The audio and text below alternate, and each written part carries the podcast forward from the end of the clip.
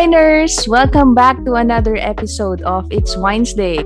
And we're here to chicken drink with you on a Wednesday. Cause, why, why not? not? Yan. Perfect. Perfect Ano ulit. naman, okay na para sa inyo yun, Charles. May na-receive na naman ba tayong comment? SM sa pa-out Itago opening sa pangalan, natin. Charles lang. Hindi, wala naman.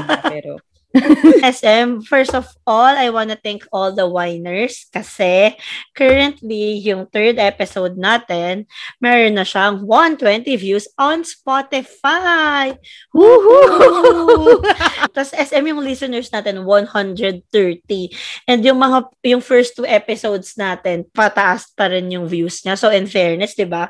So, ibig sabihin, meron tayong 130 winers. At thank you so much. Ang dami-dami na, no? Sobra talagang thank thankful tayo kasi hindi natin akalain nga abot tayo sa ganyan um, numbers and hopefully madagdagan pa yung ating um, followers or listeners. True. Marami din SM na iyak. Sa, se- sa third episode. Mm, eh, eh, hindi natin talaga ina-expect na maiiyak din sila, no? Correct. Congratulations, SM. Oo, congratulations to SM. So, ano ba, um, sabi nga natin, parami na lang parami yung, yung um, winers actually. And right now, sobrang we are, have been um, listened to by different countries and we want to shout out all the countries na um, nakikinig sa amin um, weekly.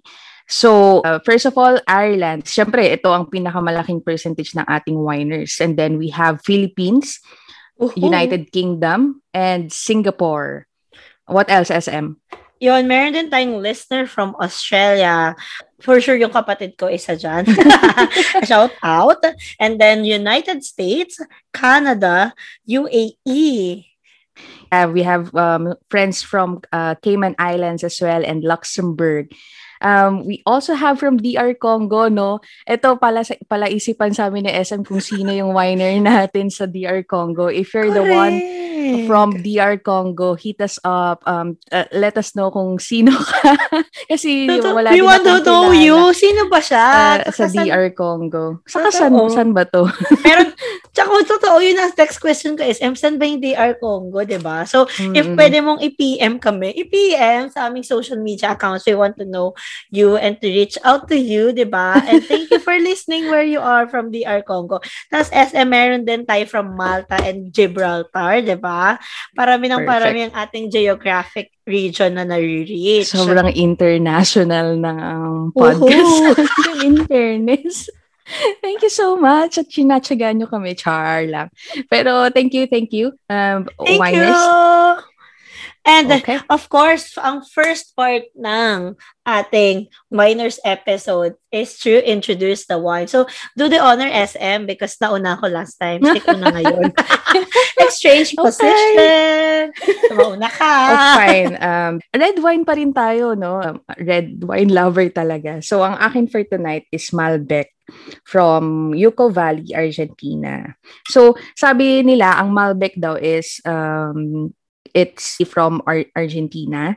Tapos, yung wine ko currently, it's full-bodied and fruity wines. So, may taste daw siya yung mga notes niya is parang blackberry, blackberry, blackberry. Blackberry. Ano daw yun? Blackberry. Yun, yes, very much. Black kasi siya. Very black. Sige, Sige, lusot mo yan. Anyway, blackberry, vanilla, mocha. And this can be paired with grilled beef daw or strong cheese.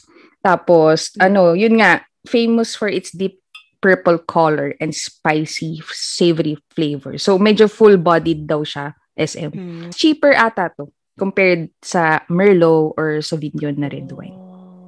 O yun. Yun yung Good akin for job. today. Good So, job sa i-open ko. Oh, sige, open mo SM. Okay. Oh, ipupour ko na din. Uy, narinig. Oo, Oh, diba? narinig. Okay. Good Huwag natin job. masyadong damihan. Oo. Pero tayo feel agad. ko kaya mo yan u- ubusin. So, yung sa akin, SM, Um, my white for tonight is of course, ako naman ay white wine lover. So I have a Prosecco. so ano pala, yung Prosecco is um is a kind of sparkling white wine. So what I have here is extra dry. 'Di ba sa last mm. episode natin na pag-usapan natin, ano ba yung extra dry? Correct. So apparently according to Google, yung extra yung extra dry daw is yung um level of sweetness na meron ka sa wine. So, the extra giant sits sa middle of the sweetness scale. So, meron mm. pa atang mas matamis area. So, um, yung wine ko for tonight, it comes, it, it is produced in Bardolino, Italy. And extra dry sparkling wine. So, 2020 siya. And, yeah, So, yun lang. Ilang yun percent masas- SM? Kasi may pataasan tayo ng percentage. Ayaw nga pala. Char. Hala, 10.5 lang. Ano Ayaw ba yun, ba? SM? Level naman, Char. Ano 14%. Ba yan? Ang 13? 14, 14. Correction, 14. 14. Mm. O sige, di, ang inumin mo lang niyan half para 7%. Mathematics, okay. okay, fine. that's it for ano no yung um, introduce the wine natin for this week and sana may natutunan kayo para next time na pupunta kayo ng groceries uh, you know um, you can try prosecco or the Malbec red wine. Oh. Oy, Nax, sa ano nito. Oh, hala! Ayan, nag-sparkling talaga. nag-sparkling talaga siya. Sabi mo, sparkling eh. Umapaw yung... ano pala, champagne ba yan? Feeling ko nga, kasi yung Prosecco, meron niya actually sa Google, sinabi, is champagne different to Prosecco or are they the same? Pero saka na lang natin sagutin kapag nag-champagne na tayo sa okay. winers. Siguro next time, di ba? Okay, oh, perfect. We're, we're gonna go through um, the uh, topic naman um, for this week. So, SM ka ulit, wag-introduce ng topic natin. Ano ba ang napag-decide natin, SM? So, very spontaneous ulit itong pag Very spontaneous uh, eureka moment na naman ni SM for today. so, ang topic natin is, for today, is how to let go and accept the things that are not meant for you. Nox deep. heavy. Parang ang bigat, di ba, SM? Pero ayun, naisip namin, Winer, since yung last two episodes natin is very relatable sa adulting stage natin mm-hmm. in life, why not continue this series, di ba? So, naisip na namin, nagawa ng adulting series. Oh, di ba? Nox. medyo heavy talaga tong topic na to, pero for sure naman, um, marami ulit sanang makarelate. So, as a starter SM note, parang nung nasa elementary or high school tayo, sobrang frequent yung question na tinatanong sa school or like kapag gagawa ka ng essay. Where do you see yourself 10 years from now? And if you come to think of it, ito na yung 10 years from now dati. oh my God. Diba? So, times, ano pa nga ata? Diba? Times 3 daw. Time, hindi naman. Siguro Ay, times 1.5. oh, times 1.5. Yeah. 1.2. Correct. Mm-hmm. May decimal point. Rounding to uh, the nearest. Um, ay, ang gulo na naman natin. ayun. Ayun nga, pero totoo. Uh, yan talaga, di ba? Parang, what do you want when you grow up or parang where do you see yourself 10 years from now? Oh, ikaw SM, before ba nung bata ka or yun nga dati, anong anong sinasagot mo pag ganyan yung question? Ako SM, so, go. Um, yung sinasagot ko talaga before dito is, hindi pa kasi masyado uso nun yung mga career woman. I mean, nung time natin, di ba, parang meron pa like, um, mostly na, na nasa workforce before is hmm. um, mga lalaki. So, parang nung bata ako, natatandaan ko, lagi ko sinasagot is housewife. okay. Okay. Uh, like, di ba sa school may mga dreams? Kung ano yung una mong pangarap. A- ang pangarap ko talagang like profession is teacher. Kasi gusto ko magsulat sa oh. blackboard. ano ba yun, SM? Oo. okay, makes Ganun sense. kasalaw yung pangalan, yung pangarap ko SM. Gusto ko magsulat sa blackboard. And lagi nagsusulat sa blackboard yung teacher. So, pangarap ko siya. Pero, Okay. pag ganyan, parang naiisip ko before, na siguro parang, ah, by the time I reach my 20, late 20s or 30s, housewife na ako, ayoko na mag-work. Parang ganun. Pero, looking now, di na ba, parang I'm far from being a housewife. At I love my career. Parang di ko na naiisip Mm-mm, na mm-mm, titigil mm-mm. ako mag-work any, anytime now. So, sobrang layo niya. Ikaw ba, SM? Parang ang boring ko bigla nung narinig ko yung sa'yo. Kasi, Sa'yo. sabi ko nga sa'yo, parang nung grade school ako to high school, pangarap ko na maging accountant. Ang boring ko ba, guys? Totoo ba? Bakit mo naisip na maging accountant agad? Ah, yung tito ko kasi is an accountant and ano, Mm. ah, parang ang ganda ng, ewan ko. Ewan ko ba? Bakit? Actually, ma yung dating kasi ng accountant, parang medyo lakas, parang pang matalino. Oo, pang matalino. Actually, SM, pang nagustuhan ko maging ganyan. accountant. Grade Mm. 6. Mga grade 6 to high school. Pero Oh, ayan nga. Same. Hindi SM, yung mga pag grade 1, sagot ko lagi, teacher. Ay, hindi ko Parang hindi ko ganyan. maalala kung anong sagot ko nung grade 1 ako. Naalala ko talaga yung SM kasi gusto ko magsulat sa blackboard. Anyway, looking back, di ba, kung titingnan mo kung nasan ka, I like yung sagot mo nun. So, sa'yo, SM na-achieve. Kasi In fairness accountant naman. ka. Di ba? Oo. So, bakit pa ito yung tinapik natin na na-achieve mo? Ewan ko ba sa'yo? Ikaw kasi. Wala nang pupuntahan. Tapos na yung podcast. Wala tayong pag-uusapan. Kasi na-achieve naman pala yung plano. Ano ba yun? Ang gulo natin. Ay, SM, Ayoko ano to? na. Actually, hindi. Aside sa account, pagiging accountant, naisip ko maging engineer or architect nung grade 6 din. Mm. So, ano yun? Um, parang second choice ko ata siya sa, ano, sa UST. Ba- And, na din ako doon na waitlist ako. Pero hindi, hindi siya yung natahak kong path. Hindi siya for you, oo. Mm-mm. Pero SM, isipin mo, kung pinili mo yung engineering, it will be a different future for you, di ba? If na sa, ano mo siya. oo, sa tingin ko sobrang different nun, no? Grabe, ang layo. Ganun. True. But it's meron not meant for me. No. Totoo. Ako nga Mm. SM kasi parang before nun, 'di ba? Kasi sa Pilipinas medyo big deal yung school or yung college. Ewan ko kung sa school Mm. lang namin or ganyan. Kung saan ka makakapasa, ganyan. Tapos, nakapasa kasi ako ng UP. Kaso Ay, SM. S- SM, Anong UP, course? UP, ay, UP Diliman ba yun? Ay, hindi, UP, UPLB? hindi UP Diliman, UPLB. Pero Mm. SM, IT.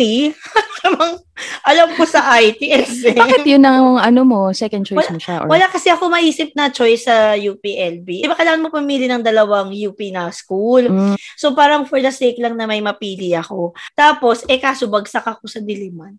Kasi doon lang may accountancy nun eh. gusto ko talaga doon actually. Pero Nakapasa nga, lang ako talaga sa, yun, PUP and UST. And then, Ah. UST talaga yung, ano. Tapos alam mo ba, ito, di ko, siguro dito ko lang i-announce. Hindi ako pasado sa USTSM waitlist ako. As in, pumila lang ako sa ano. Tapos, siguro yun yung isa kong masishare kasi gusto ko talaga SM na mag-UST. Nung nag-exam, mag-exam ako sa UST noon, sinabi ko nun kila mami na parang, na parang hala, mga gusto ko dito mag-aral. Tapos nung na-waitlist ako, parang hala, 50-50 yung chance Mm. na kung makakapasok ka or hindi. So parang mapapaisip ka, hala para sa akin ba to or hindi. Mm. Tapos galing pa kaming Laguna SM. Tapos pagdating namin sa UST, 12 noon na. Mm. SM, pag waitlist ka, pipila ka. As in, alam mo nung nasa pila ako, after ko makapasok, nag-cut off. Ay, Muntik na, maliit lang ako Mm, unti, mm, hindi ako mm, makakapasok ng UST. Kaya parang na-feel ko sa ko, hala, baka para sa akin talaga to. Kasi Mm-mm. nakapasok ako, as in parang tanghali na nun, eh na-traffic kami ni mami. As in, sobra siyang, hindi ko siya makalimutan. Tapos never ko siya kinwento kahit kanino. Kasi nasa isip ko, muntik na ako hindi maka, Oh, makapasok. alam Tapos mo yan, parang, in fairness. oo, alam mo, siguro if para sa iyo, para sa iyo talaga siya. Kasi oh, as my in, God. ang lapit, ang muntik na talagang hindi. So, Mm-mm. siguro, alam mo yung mga Split onting life, second or what? o oo. mga life, mga life decisions mo na uh, maiiba siya. May parang may choice ka lang na tinake, small, even the smallest choice na tinake mo that day, pwedeng Oo. hindi na maging Diba? meant for What if ibang Bagay. bus sinakyan ko, tas Mm, nalit ako, di ba? Alam mo na parang it could ano change my life pala. So, ayun, share ko lang. so, wala pa tayo sa topic, di ba? so, yun nga. Yun nga yung pinaka-topic na. How um, to let go and accept the things that are not meant for you. So, ayun, siguro no, uh, letting go of something or someone may be one of the hardest things to do talaga. And even more difficult yung letting go gracefully of these things that are not meant for us, SM. Agree, SM. For sure, yung mga fellow winers natin dyan mag-a-agree. Especially most people, ang hirap talaga mag-let go gracefully. And yung talagang mag-let go ka at all. Kasi naman, wala namang handbook dyan. Parang wala namang rules kung paano mag-let go. Parang kailangan mo talaga siyang i-figure out on your own.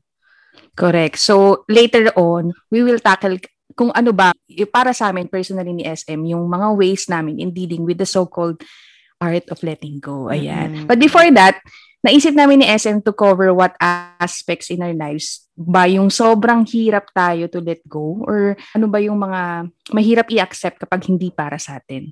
Uh, for you ba, SM? Ano-ano ba yun? Siyempre, ano, SM, nirnarrow down nga natin sa dalawa, di ba?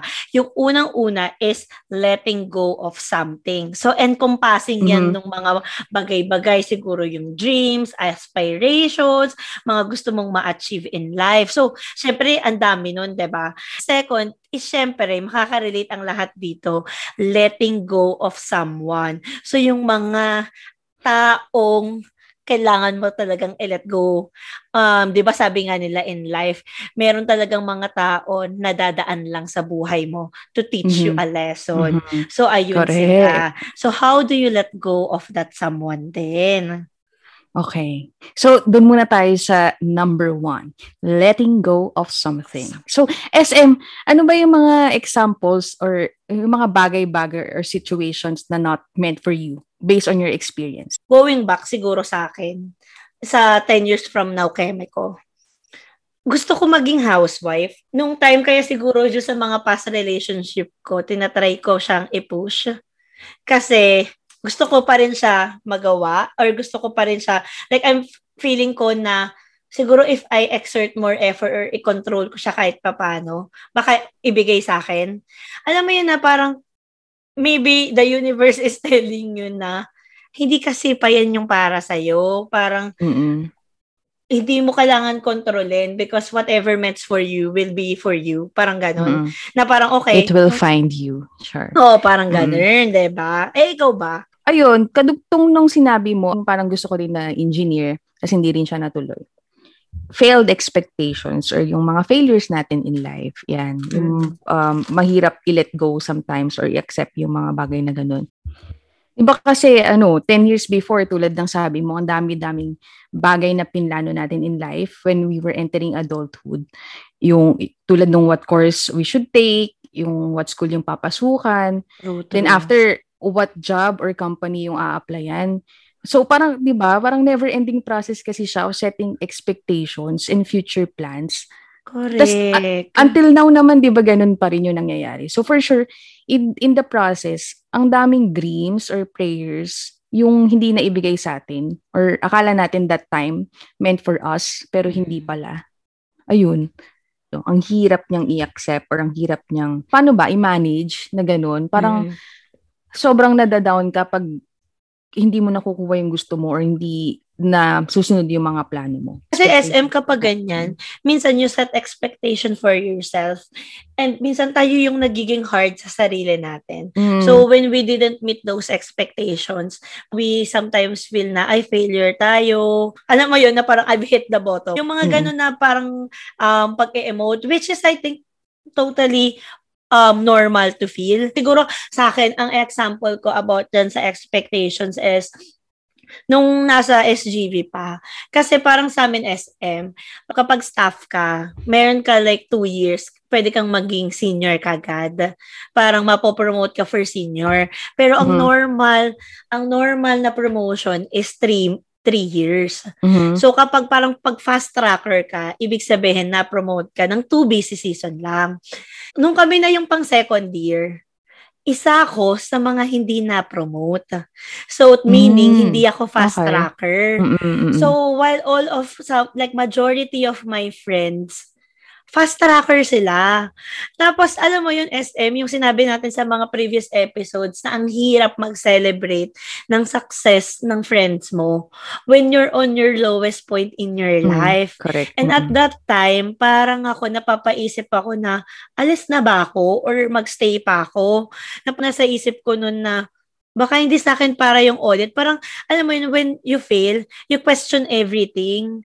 Wala na, magiging ano ka na, emotional ka na sa lahat ng decision mo. And uh, sobrang ang sinabi sa, naalala ko sinabi sa akin ng daddy ko noon is don't make decisions when you're on your height of your emotions. Kasi hindi ka magiging, ano ba yun, parang wala ka sa right mind para to make any decision kasi naka-clouded ka by your Correct. judgment. Parang nasa isip ko, paano, paano yun? Baka maging senior ko pa yung mga kabatch ko. mm. Yung tipong ganon. And sobrang ashamed ako sa sarili ko. Pero, alam mo yun, as it goes, realize ko na, ay maybe why not use this time to prove na kahit hindi ako senior, parang I could act as one. Yung parang use your failure to be your healing. Parang ganon. Na parang Taray ng gamitin mo siya to turn things.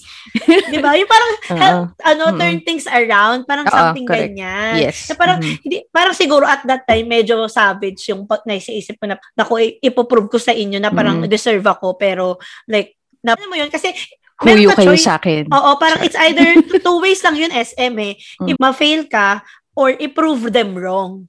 Mm. And naisip ko, I will prove them wrong. Parang ganun. Mm. So siguro yun yung sa akin, sa failed expectation ko sa sarili ko. And sobrang ah, aalala ko siya kasi medyo turning point siya sa career ko kasi it's either like magstay ako or not. Sa akin, SM, uh, more on, yun nga, parang, di ba sabi ko, uh, y- you know, na I can relate dun sa sinabi mo about promotion. And dito naman, sa Deloitte Ireland, hindi naman kami na-promote um, agad to Mhm. the manager role. And to think, lahat din ng mga staff ko sa Pinas, nung senior ako, na ungusan na nila kami. Mm.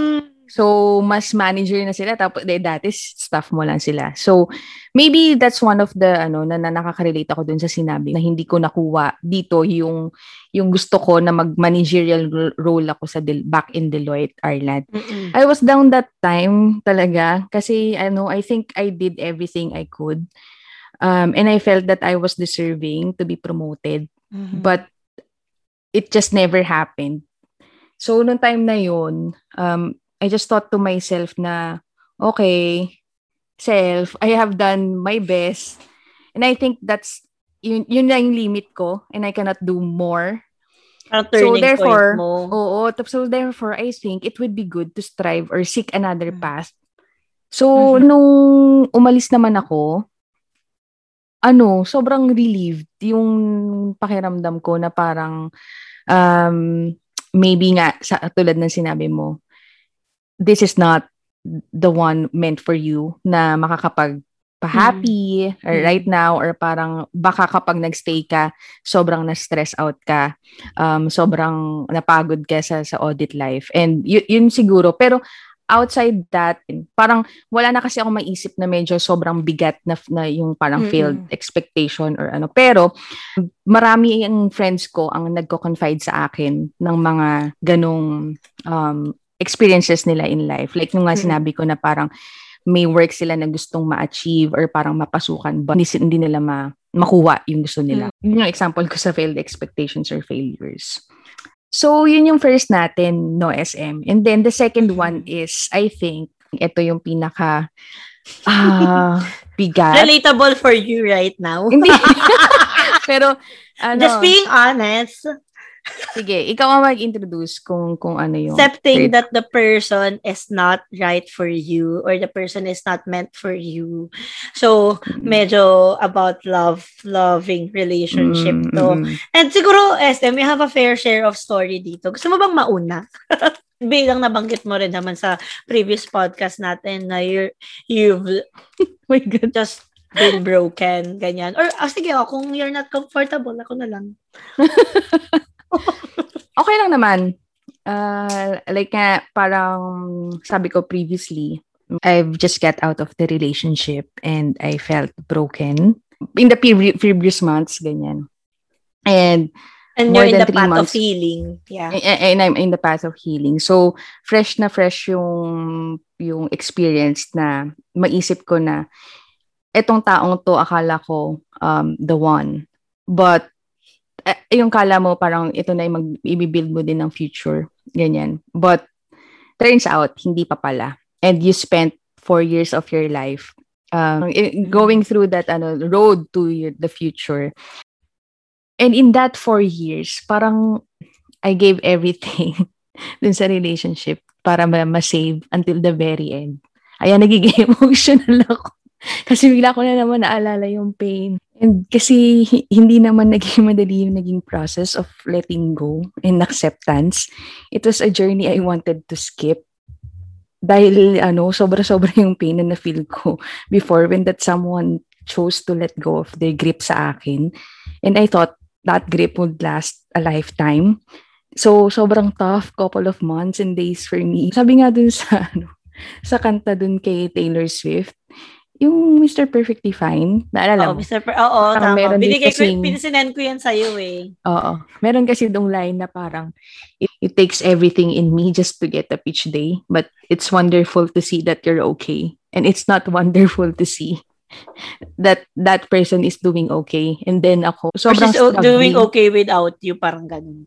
Because of that, I have questioned everything. My self-worth, yung self-esteem ko, yung asking myself why I'm going through this kind of pain, yung what I have done baga, doon sa relationship, mm-hmm. to be mm-hmm. left behind.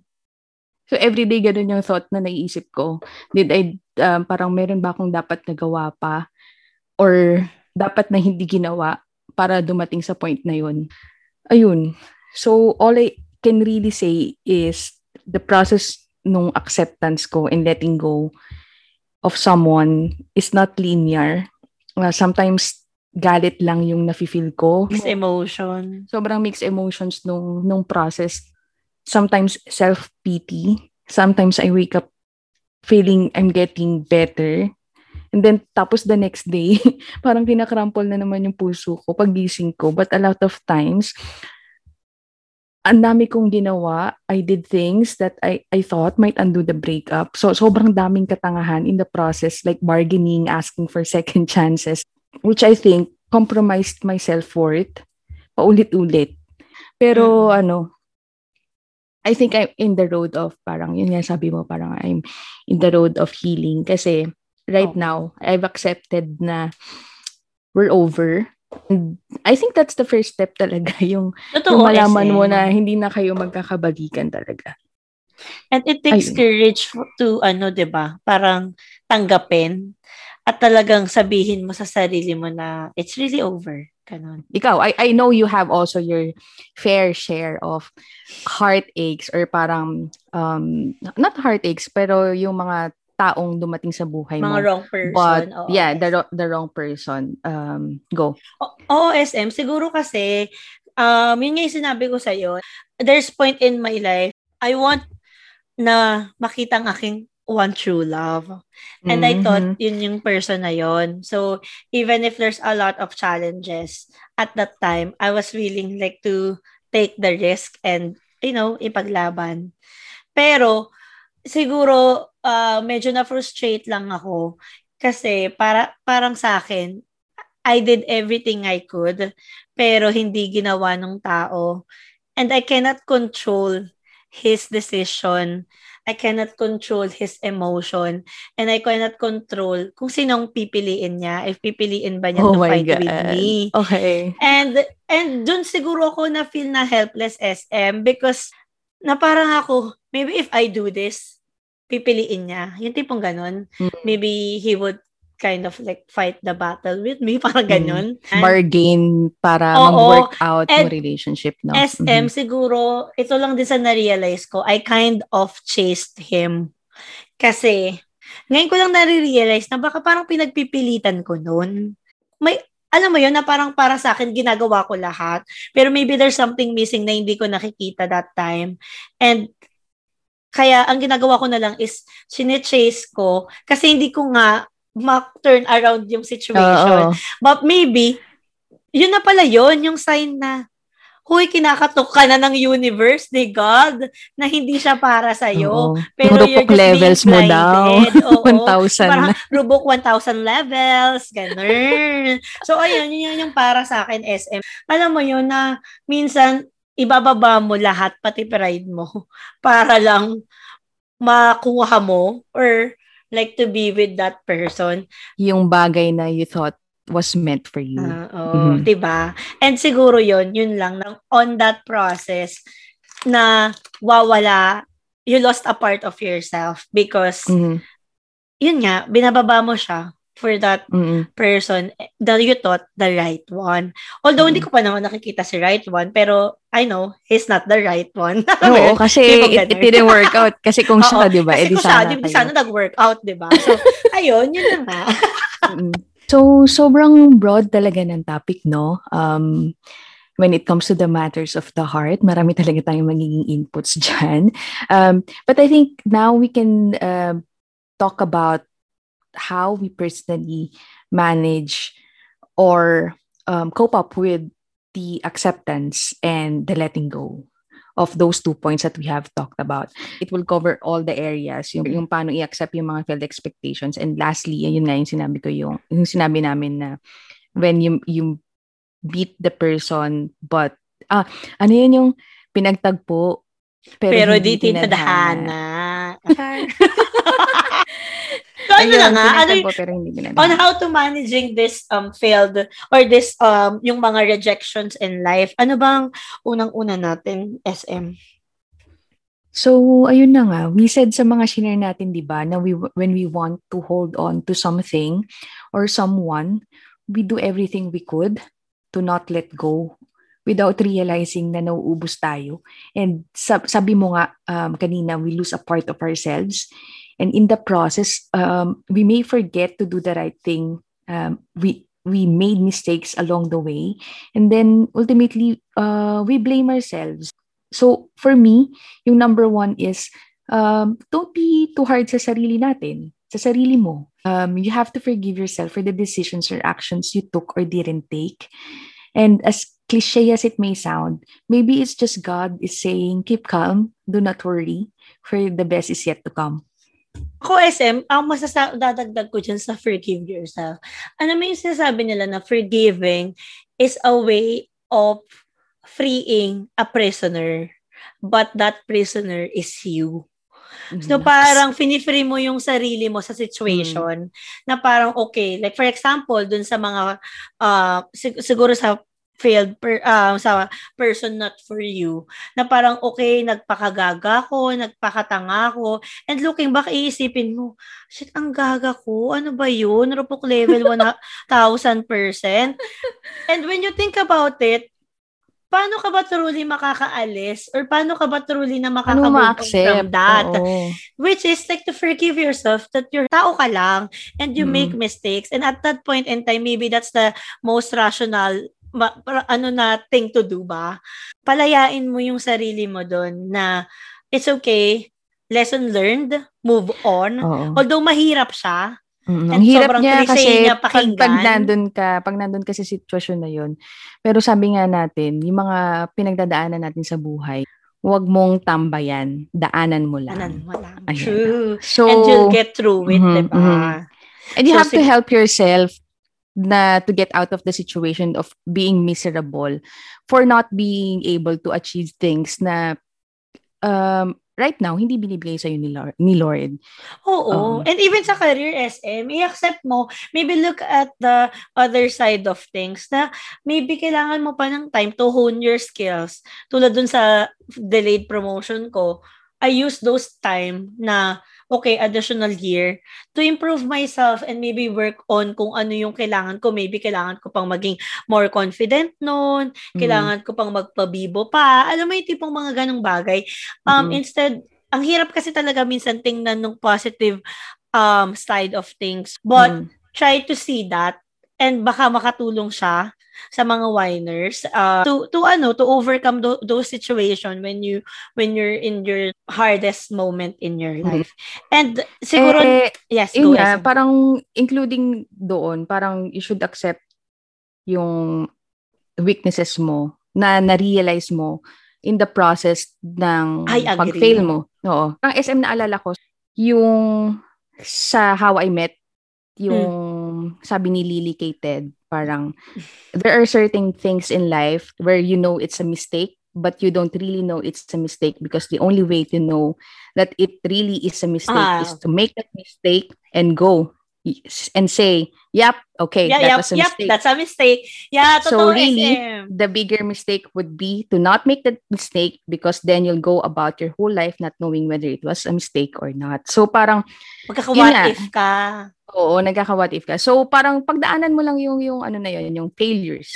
Yung Ay totoo nga no, SM. So if hindi ko ta-try, I will regret. So hmm. just make this mistake and learn from it. Ang galing. Ang ganda Yun yung first. Mm-mm. Oh, yun yung first. And siguro SM, second is know your worth and, you know, know what you deserve. So, di ba kanina na pag-usapan na rin natin yung self-love. So, dito papasok yung SM, di ba? If alam mo kung ano yung gusto mo, alam mo kung ano yung para sa'yo, babalik tayo dun sa you'll not settle for less na nasabi natin sa previous ano natin podcast. And ano SM 'di ba? Right now meron akong wallpaper and I know naging wallpaper mo rin siya for quite some time. True. Um, yung wallpaper, it says, choose people who choose you. So sobrang Agree. applicable yan sa sinabi nating self-love uh, as well as knowing your value sa mm-hmm. sa others. Ayun. And I think the people you surround yourself with matter talaga, like our friends and family. And when you're going through some form of rejections or failures in life, that's when you will know who will be there for you and who will be your constants through it all. Di ba, SM? And those persons who love you, they know na kaya ka nila mahal kasi nakikita din nila na parang mm. you deserve so much more. Ako naiisip ko na parang I gave this love sa wrong person na ganito karami.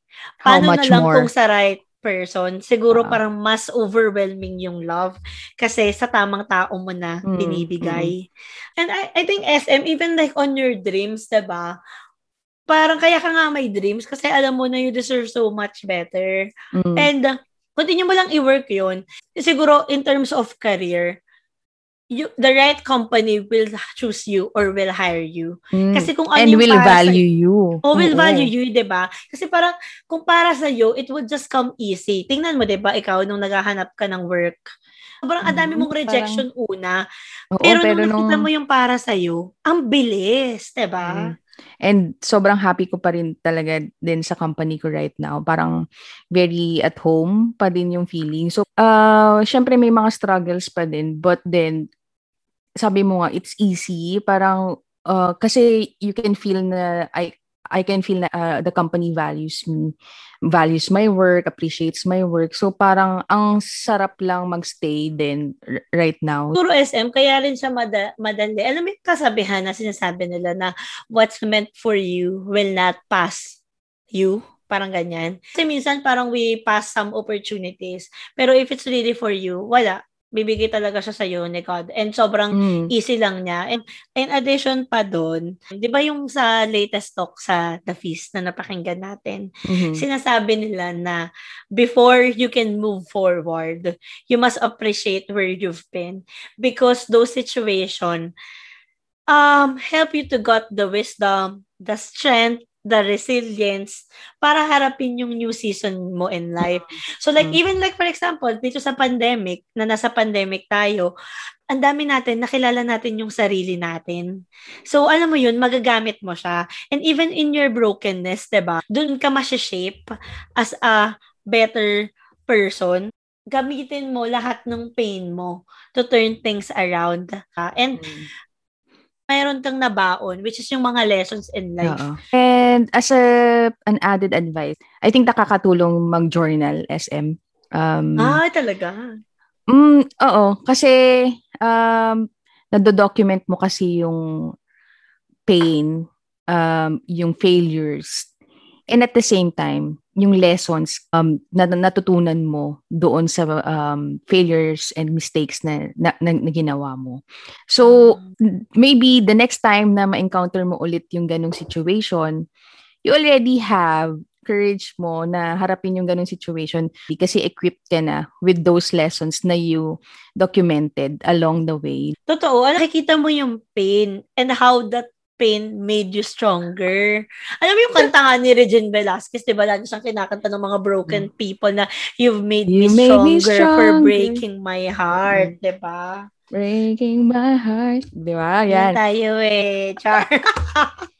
Pero totoo siya, SM. I think kaya sobrang classic nung kanta ngayon. Kasi lahat relate. Na parang mm. lahat ng napagdaanan mo in life would make you stronger. And ang kailangan mong gawin is gamitin yon to bounce back ba. When you're on the oo, deep, oo, there's no correct. way but up, di ba? Up. So, mm-mm, mm-mm. In fairness, ang dami mong words of wisdom today, SM, ha? You're on a roll.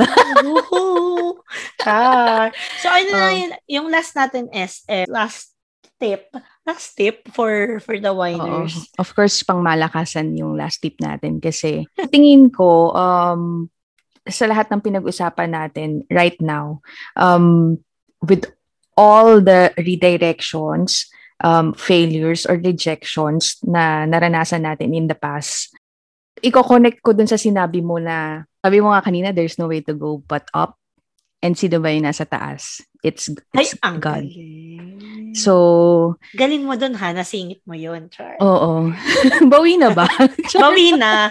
But yeah, that's my last um, tip for um, this week go to God. So, para ang resolution ko right now is yun to pray and to lift it up to Him. Always try to choose the right thing to do. Although it's hard, I know, um, lalo na kapag we're um, very vulnerable or um, we're at the lowest point in our lives.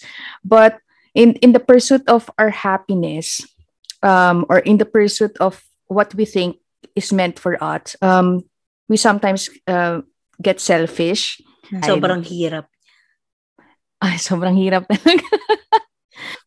Pero tama Ayun. yung SM kasi yung third point natin na sinasabi is when you're on emotional pain or when you're really like, ano mean emotional sa bagay-bagay, when you really can't decide for yourself. Just go to God. And mm. alam mo yun, sinasabi nila minsan na parang, God, bigyan mo ako ng sign. Pero sometimes, andyan na yung sign. But we mm. ignore it because it's not the sign we're expecting. Mm. So, alam mo yung parang sinasabi Minsan mo... pinipilit natin. Oo, yung parang sinasabi mo, God, kung para sa akin to, dapat nakasuot siya ng red. Hindi naman siya nakasuot. Well, may mga ganong simpleng bagay, SM. Tapos hindi naman siya nakasuot ng red. Tapos kung mm. wari naka may shade of red lang or something. Ah, baka Ay, okay na yun. yun. Alam mo yung okay na yun. Yung tipong binabargain mo. Ay, may mga, yun lang yung mga simpleng example. Pero like, pero SM, as a closing question, di ba kanina, tinanong natin sa umpisa na parang where do you see yourself 10 years from now? Maybe, bakit hindi natin gamitin tong podcast para maging para siyang time capsule? So, i-ask natin sa sarili natin ngayon, where do you see yourself 10 years from now? So looking ba ay looking forward sa um pag nasa 40s na tayo. Ano yung nai-imagine mo? 'Di ba sabi kasi nila dapat visionary ka. Pas pag nakikita mo siya, i-attract mo siya sa universe. Parang ganun. Hmm. So, gusto mo bang mauna? Kung where do you see yourself? Ako, ang dami kong gusto mangyari sa buhay, no? Hmm. Um, first sa family ko parang meron kasi ako parang uh, project sa bahay. And hopefully by then okay na yung hmm. yung bahay. And nakita nila mama yon and and ni papa. Ma ma-enjoy nila yung uh, fruit of labor.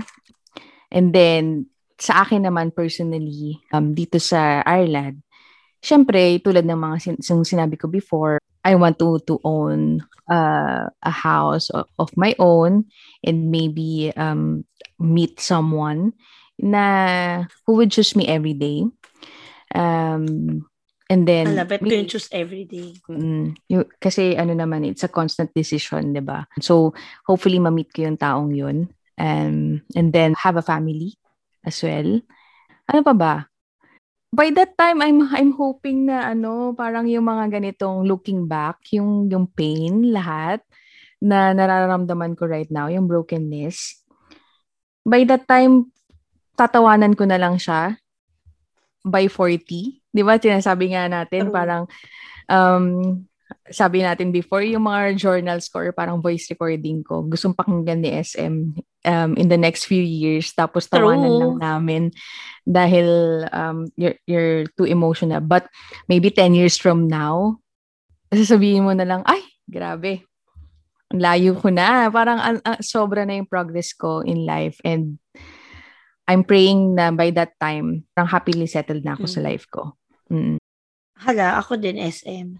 Siguro ako 10 years from now, na-achieve ko na ang aking original goal na maging housewife. housewife. Mm. Or kung hindi man housewife, maybe yeah, same with you. Uh, um, I have a already a family of my own and siguro contented sa life. Like, mm.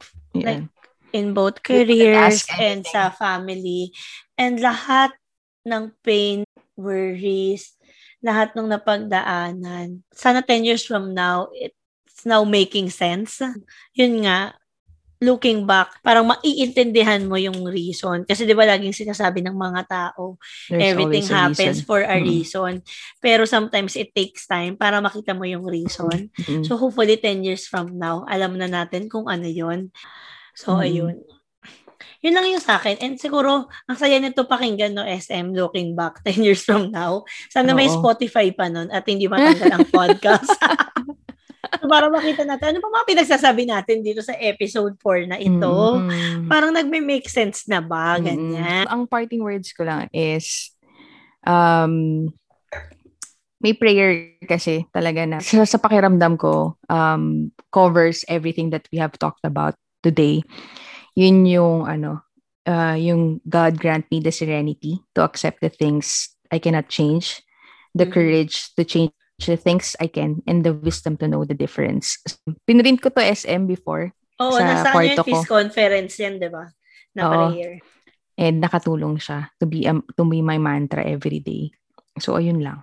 Yun lang yung, yung parting words ko. Ang ganda. Hindi ko alam paano siya sundan. sa akin SM yung yung parting wala akong maisip na parting words actually. Pero siguro um when um sa mga rejection ko in life, dun sa mga things na na na hindi ko matanggap, lagi kong iniisip at ilang beses ko na to kinaption sa Facebook, ilang beses ko na to shinare sa The Feast na for me, God's rejection is God's redirection. Mm-hmm. And lagi ko yun iniisip sa lahat ng aspect ng buhay ko na when there's a rejection in life, kahit hindi ko siya maintindihan, mm-hmm. kahit hindi siya nagme-make sense, iniisip ko na lang na God is redirecting me to the to something beautiful. Right path ba? Oo, so something beautiful. And sometimes yung journey, sobrang hirap niya, sobrang painful. Pero, alam mo yun, yung tipong hopeful ka pa din. Mm. Na parang when you reach your destination, parang overwhelming yung joy. Ito, mm. i-mention ko lang yung sinabi sa akin ng isa kong friend. Nag-heart-to-heart talk kasi kami nung isang araw. Mm-hmm. Sabi niya sa akin, alam mo, Angel, feeling ko, sa'yo yung may pinakamagandang love story sa ating magkakaibigan. Mm-hmm. Kasi, ikaw yung totoong, ikaw talaga yung nagaantay. And you're really waiting patiently. And I think God will reward you for it. Kasi alam mo, SM, normal phone call lang siya. Mm. Naiyak ako. Sabi ko sa friend ko, halate, sabi ko naiiyak ako, bakit ka ganyan? Sabi niya, hindi te, kasi hindi ka naman pag-iintayin ni God kung wala siyang something store for you. So, mm.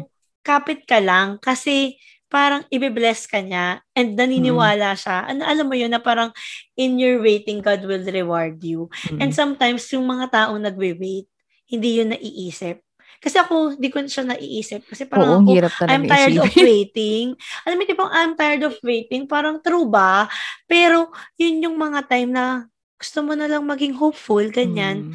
Na, and it's just like, nakaka-bless lang isipin na yung mga kaibigan mo, na parang, alam mo yun, they're excited for you Mm. na makarating ka sa ganong chapter. And ako, excited din ako na makarating ako sa ganong chapter ko in life na parang finally ito na yon parang worth the wait. Masasabi mo yung it's worth the wait. Kasi parati natin yung sinasabi, di ba? Parang, kailan? It all worth it in the end, di ba? Kapit lang. Yeah. True, laban nga, sabi lang natin, mga winers. Laban lang. Mm-mm. O, sig- siguro, you know, um, i-challenge din natin SM yung mga winers na parang ask themselves, maybe um, ilagay nila sa calendar nila, gawa sila ng reminder sa calendar na parang 10 years from now, or maybe kahit 1 year from now, Mm. ano yung ina-expect nila or naiisip nilang i-achieve within one year. And tingnan, parang, Within mo one yun, year lang. Mm. Pwede, oo, within one Mm. year or five years, depende sa kanila kung anong bet nila. And Oh, it would prompt sa, po, sa phone nila, like kung anong day nila to pinapakinggan. And you'll amaze, like to see maybe a year from now, kung nagawa mo ba siya or ano yung me- or if you have a message for yourself, ilagay mo doon na parang something to remind you of this day after listening ng podcast. Maybe like a year from now, magme-make sense siya for you. Alam mo yun? Mhm. Because Mm. sabi nga ni Bea Alonso, di ba? Time is the ultimate truth teller. Charot! Pero yun, True.